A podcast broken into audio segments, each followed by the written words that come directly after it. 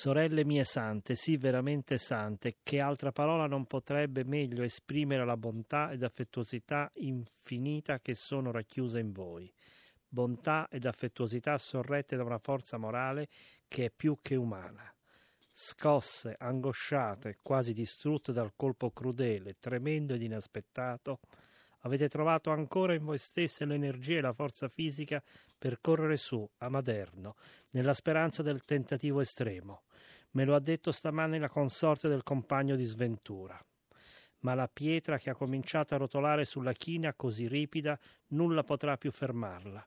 Nel dolore, nella sventura, assai più che nella tranquilla letizia, si rivela l'essenza delle creature, e voi, sorelle mie più che adorate, siete sante, sante, sante. La parola grazia è troppo infima cosa per dire quello che sento in me. Vi stringo sul cuore con una tenerezza ed un'adorazione che non hanno nome, e sempre con una serenità forte e sicura, che tutti quelli che ho intorno potranno dirvi.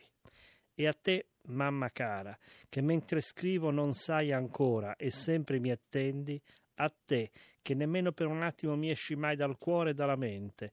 Chiudo gli occhi, immagino di prendere il tuo capo fra le mani mie e coprirlo di baci riboccanti di tenera devozione, di immensa adorazione. Perdonate tutto il male che vi ho dato e che ancora vi darò.